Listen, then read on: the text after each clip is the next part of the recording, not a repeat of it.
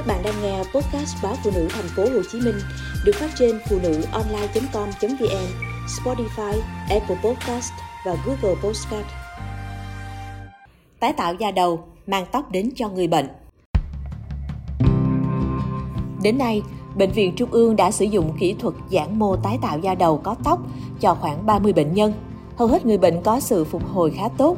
Sau khi điều trị, tóc đã mọc trở lại bình thường. Bác sĩ chuyên khoa 1 Võ Kế Đạt, khoa bỏng tạo hình thẩm mỹ của bệnh viện cho biết, đây được xem là phương pháp tối ưu trong điều trị cho người có một vùng da đầu không mọc tóc sau tai nạn hoặc phải phẫu thuật cắt lọc điều trị bệnh lý vùng đầu. Đặc biệt, trẻ em bị u bẩm sinh, sẹo phỏng vân vân, thậm chí người bị hói còn một phần tóc vẫn có thể điều trị để phục hồi.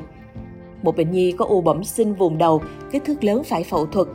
Sau khi cắt bỏ u, trên đầu bé mất một vùng da khá lớn. Khi lành bệnh, vùng da này không thể mọc tóc. Càng lớn, bé càng mất tự tin, thậm chí không chịu đi học. Gia đình đã đi nhiều nơi, thực hiện nhiều phương pháp như cấy tóc, bôi thuốc, tinh dầu kích thích mọc tóc, nhưng vùng da này vẫn trơ trơ. Qua nhiều bệnh viện, mẹ của bé đưa con đến bệnh viện Trương Vương để điều trị. Sau khi làm các xét nghiệm, bác sĩ khoa bỏng tạo hình thẩm mỹ quyết định thực hiện kỹ thuật giãn mô tái tạo da đầu cho bé. Các bác sĩ chọn một vùng da đầu có nàng tóc gần với vị trí sẹo lớn của bé, rồi phẫu thuật đặt vài túi nước y tế vào bên dưới da đầu.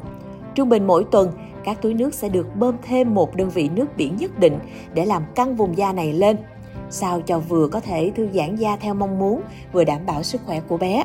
Mất khoảng 8 tuần, phần da đầu có tóc của bệnh nhi đã được nuôi lớn.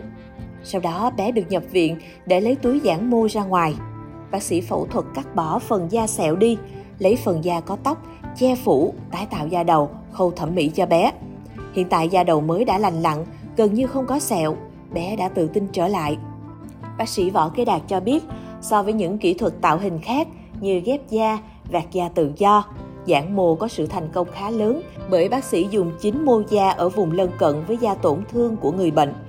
Vùng đầu mặt cổ có sự tưới máu, nuôi da nhiều hơn ở các vị trí khác – phần da được căng giãn ra cũng có đủ máu để nuôi sống và mọc tóc tốt, nên bệnh nhân từ 1 tuổi trở lên là đã có thể thực hiện.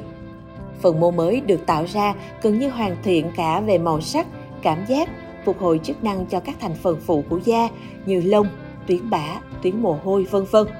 Vạt da giãn tại chỗ che phủ gần như hoàn toàn sẹo xấu. Tóc mọc đúng hướng nên người khác sẽ khó để biết bệnh nhân đã từng trải qua nhiều đợt phẫu thuật. Tuy nhiên trong quá trình thực hiện kỹ thuật này có thể xảy ra một số biến chứng như hở vết mổ và lộ túi giãn mô, thiếu máu và hoại tử mô, nhiễm trùng, hỏng túi giãn mô hoặc tụ máu và huyết thanh. Các biến chứng này có thể phòng ngừa và khắc phục nhưng đòi hỏi sự kiên trì, hợp tác của bệnh nhân vì cần đến vài tháng để da đủ giãn và tái tạo.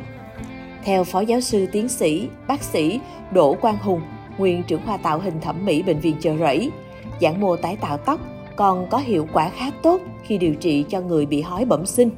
Tỷ lệ thành công trị hói hơn 90%. Cách thức thực hiện cũng giống như điều trị giãn mô cho các bệnh nhân trên. Tuy nhiên, bác sĩ phải tư vấn kỹ về thời gian, sự căng đau mỗi lần bơm nước biển, dùng dịch thuốc để người bệnh chuẩn bị tâm lý.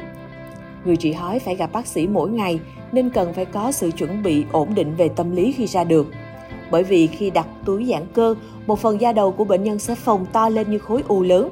Hình dáng này dễ làm cho người bệnh ngại ngần, khó khăn trong giao tiếp, công việc. Điều này cũng làm cho bệnh nhân dễ bỏ cuộc.